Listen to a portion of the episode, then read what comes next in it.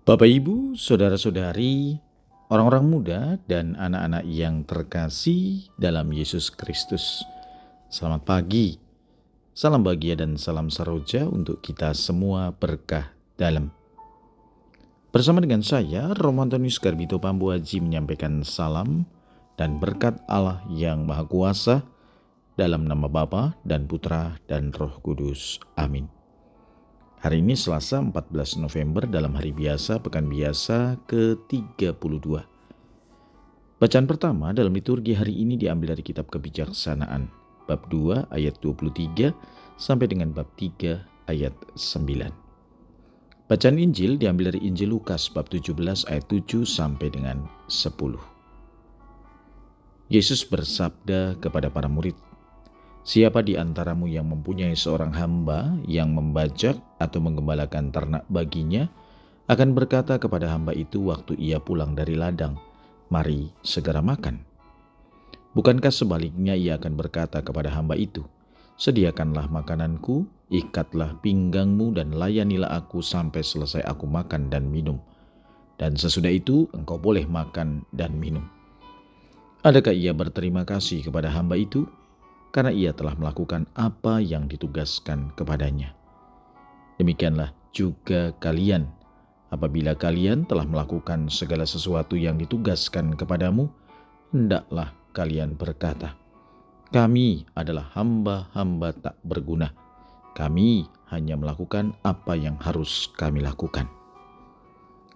Demikianlah sabda Tuhan. Terpujilah Kristus.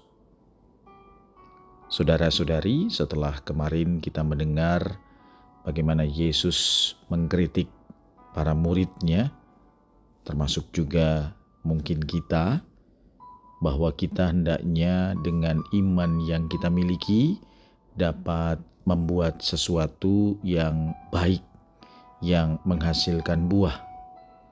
Dan hari ini Yesus mengilustrasikan pengajarannya dengan tuan dan hamba yang digambarkan dalam Injil hari ini.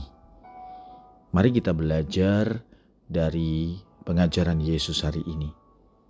Pertama, bahwa menjadi beriman harus sungguh ditunjukkan lewat loyalitas kita.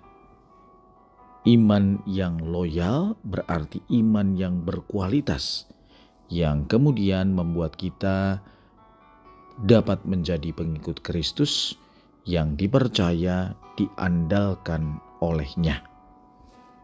Yang kedua, seorang yang beriman pasti siap sedia untuk bereaksi dan menanggapi pesan, perintah, serta kehendak Tuhan. Maka, mencari dan mendalami juga merumuskan aksi ini berkaitan dengan bagaimana kehendak dan rencana Tuhan bagi kita. Yang ketiga, dalam kehidupan ini kita mengenal tiga kata: tolong, terima kasih, dan maaf.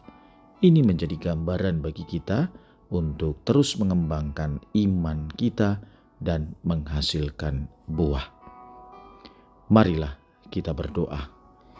Ya Tuhan, semoga aksi dan reaksi kami akan sabdamu hari ini sungguh nyata dalam kehidupan kami. Berkat Allah yang Maha Kuasa, dalam nama Bapa dan Putra dan Roh Kudus. Amin.